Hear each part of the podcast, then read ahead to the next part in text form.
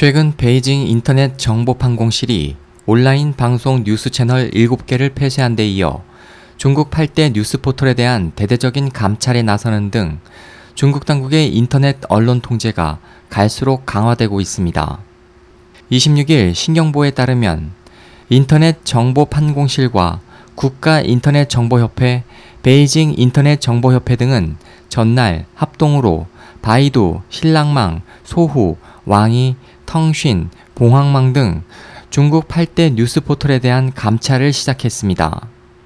지난 1일 텅신이 시진핑 국가주석의 공산당 창당 95주년 기념식 연설 관련 소식을 전하는 과정에서 시 주석의 발언 중 발표를 의미하는 파비아오 대신 엉뚱하다, 관례를 벗어나다는 의미의 파비아오를 사용해 총 편집과 담당 에디터가 해임 통보를 받았습니다.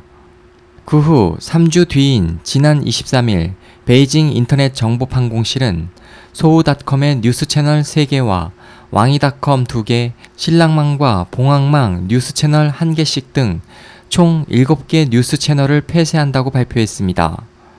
중국은 인터넷 언론 서비스 관리 규정 제16조항에서 언론사가 아닌 인터넷 사업자인 뉴스 포털의 자체 취재 및 편집을 금지하고 있지만 이 조항은 그간 거의 사문화되어 대다수 포털이 자체 취재를 해왔습니다.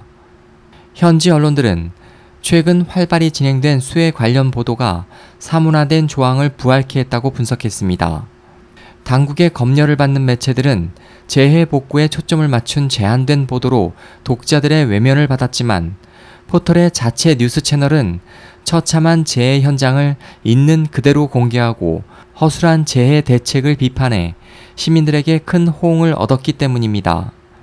당국의 이번 감찰에 대해 중국 중앙텔레비전 CCTV는 인터넷 언론의 문제점을 집중 보도했고 환구15는 상업 매체의 불법 행위를 더욱 엄하게 처리해야 한다는 사설을 싣는 등 대대적인 긍정을 표시했습니다. 이에 대해 영국 파이낸셜 타임스는 중국이 모든 언론과 미디어의 숨통을 갈수록 조이는 것은 마오쩌둥 시대의 언론 통제와 비슷하다고 지적했습니다. SOH 희망지성 국제방송 홍승일이었습니다.